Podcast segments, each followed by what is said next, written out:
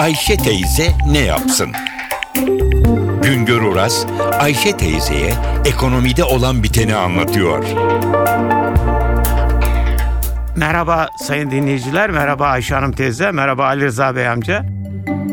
Bugün sizlere gençlik konusunda, genç genç nüfus konusunda bilgi vermeye çalışacağım. Türkiye'nin nüfusu biliyorsunuz 75 milyon dolayında. Bunun e, bu nüfusun %16'dan fazlası %17'ye yakını 15 ile 24 yaş arasındaki genç nüfus. Bütün dünyada 25 yaş altındaki nüfusa genç nüfus deniyor. Bizde de 15 ila 24 yaş arasında 12,5 milyon gencimiz var bizim. Bu genç nüfus son zamanlarda özellikle bu değişik eylemler nedeniyle tekrar gündeme geldi. Bu gençler ne istiyor? Neden? Bu gençlerin bekleyişleri nedir? Bir kere dünyada bütün gençlik bir özgürlük istiyor. Bu özgürlük diye bir kavram var şimdi artık günümüzde. Gençler özgürlük istiyor.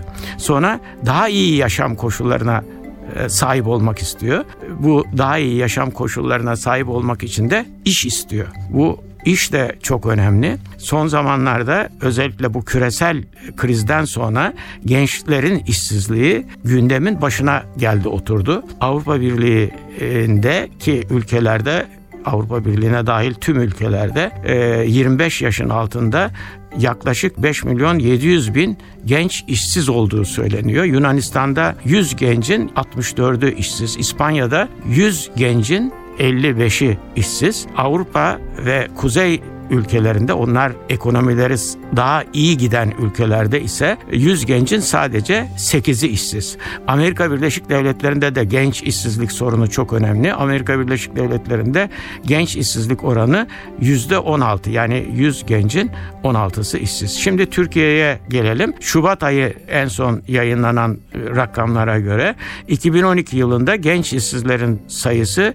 %18,3'tü. 2013 yılında 20,4'e yükseldi. Demek ki gençlerimiz için işsizlik önemli. İyi, iyi de bu işsizliği arkasında daha neler var? İşsizliği azaltmak için bir, üretimi arttıracağız. İki, eğitimi daha iyi seviyeye getireceğiz. Yani eğitim ve üretim de gelişme olmadan işsizliği yok etmenin imkanı yok. Çünkü ikisi birbiriyle çok ilişkili. İyi eğitilmiş genç nüfus daha kaliteli, daha e, ileri üretim tekniklerinin ülkede uygulanmasına ve üretimin coşmasına neden oluyor.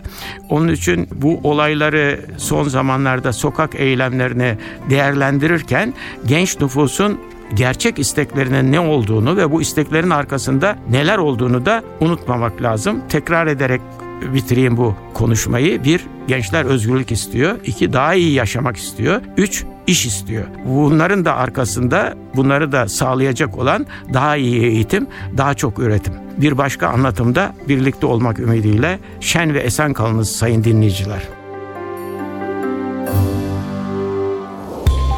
Güngör Uras'a sormak istediklerinizi ntvradio.com.tr adresine yazabilirsiniz.